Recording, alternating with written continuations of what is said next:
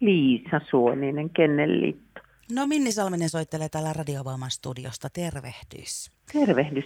Olisiko pieni hetki aikaa jutella vähän millä tavalla äh, koirien kanssa olisi paras toimia tuossa uuden vuoden raketteja räiskeessä? Kysy vaan, katsotaan mihin kaikkeen mä osaan vastata. No niin, ilman muuta hei. Vuodenvaihteen rakettejen kovat äänet ja myöskin ne värikkäät vilkkuvat valot, niin monia koiria saattaa pelottaa.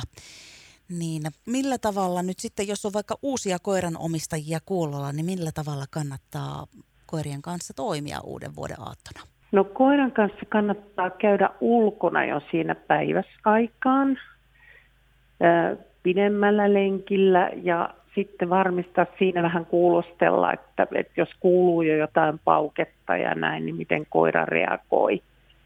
Ja sitten on tärkeää, että koiralla on riittävän hyvä talutin ja valjaat tai valjaat niin, että koira ei varmastikaan pääse niin pakenemaan, jos se, jos se sitten, tai karkaamaan, karkaamaan, jos se pelästyy jotain.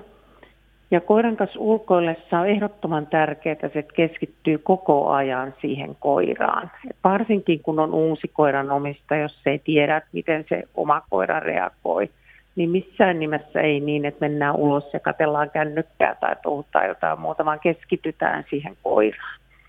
Ja sitten jos näyttää siltä, että sitä koiraa pelottaa nämä kovat äänet, niin, niin sitten pitäisi luoda koiralle mahdollisimman rauhallinen ja turvallinen ympäristö.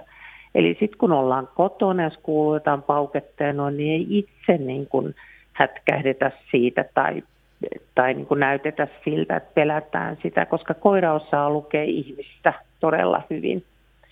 Ja kotona pitäisi sitten varata koiralle jonkinlainen turvallinen tila, niin että koiralla on semmoinen oma rauhallinen paikka, johon se voi rauhoittua.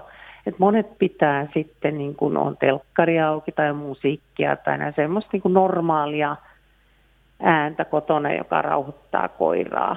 Ja koiria myöskin voi nämä välkkyvät valot haitata, eli sitten kannattaa vetää verhot ikkunoiden eteen tai sitten pistää sälekkaihtimet kiinni niin, ettei sitä välkettä tule kovin paljon. Et koiran pitää koko ajan tuntea, että siinä on turvallinen paikka ja ei ole mitään semmoista, joka niinku huolestuttaa sitä. Ja tietysti se, että jos koiralla on jotain tekemistä niin, että se voi vaikka järsiä jotain luuta tai, tai, sillä, tai jotain muuta semmoista tekemistä, joka vie sen huomion pois niistä ikävistä asioista, niin se on ihan hyvä. Ja eikö niin, jos tulee vieraita sinne kotiin, niin myöskin kannattaa vieraille ohjastaa, että miten koiran kanssa toimitaan ja myöskin se ulos ja sisään meno pitää aika varovasti tapahtua, ettei pääse Kyllä. koira livahtamaan. Kyllä, koirat on tosi nopeita livahtamaan ulos, että, että koko ajan sitten niin kuin pitää tarkkailla sitä koiraa ja sitten kuitenkin pitää niin kuin olla rauhallinen, niin ettei tee mitään äkkinäisiä liikkeitä. Ja, ja sitten tietysti se, että jos on vieraitakin, noin on ensimmäistä kertaa koiran kanssa viettämässä uutta vuotta eikä oikein tunne sitä koiraa, sen kannattaa ehkä ottaa vähän rauhallisemmin uutena vuotena, ettei ihan kauheasti juhli keskittyy sit siihen, että koiralla on hyvä olo ja koira tietää koko ajan, että siinä on turvalliset ihmiset apuna, jos koiraa rupeaa pelottaa. Entäs mitä sitten, hei, jos koira jostain syystä pääsee livahtamaan tai muuten karkuun, niin miten neuvot toimimaan? No kannattaa etukäteen, jos niin tämmöistä, tämmöistä huolta on tai, tai voi niin olettaa, että näin käy, niin ottaa selvää se, että minkälaisia tämmöisiä etsiäkoirajärjestöjä – toimii omalla alueella. Näitähän on useita järjestöjä. On muun muassa Etsijäkoiraliitto, Suomen Etsijäkoirat ja Vaino Eläinetsijäkoirat. Ja jos se koira pääsee karkaamaan, niin kannattaa jakaa sen katoamisilmoitusta mahdollisimman laajasti. Et somessahan on esimerkiksi tämmöinen karkuripalsta, joka on tosi suosittu ja sitä kautta moni karannut koira löytyy nopeastikin. Ja meillä on Kennelliitolla on tämmöinen oma koira mobiilisovellus. Eli jos on Kennelliiton jäsen, niin voi kirjautua sinne sovellukseen ja kun siellä on koiran tiedot, niin sitä kautta saa sitten tiedon koiran löytymisestä. Eli, eli tuota, se koira pystytään tunnistamaan helpommin. Et kun koira on tunnistusmerkitty ja rekisteröity, se myöskin sitten löytää omistajalleen nopeammin kun se on tuotu jonnekin löytöeläintaloon tai muualle. se tieto kulkee nopeasti ja se on aika kätevää. Onko vielä jotakin, millä tavalla voisi harjoitella tuota iltaa varten vai?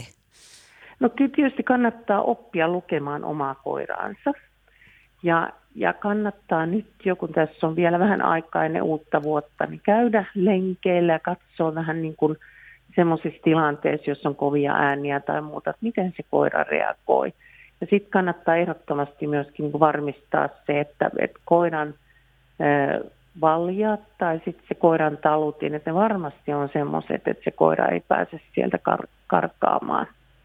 Mutta yleensä se koiraa totuttaa, vähän niin kuin siedättää erilaisia ääniä tilanteisiin. Sehän on todella tärkeää.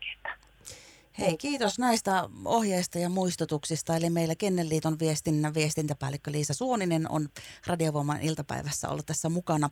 Onko vielä nyt jotain sellaisia vinkkejä tai ajatuksia, mitä pitäisi hoksata ottaa huomioon?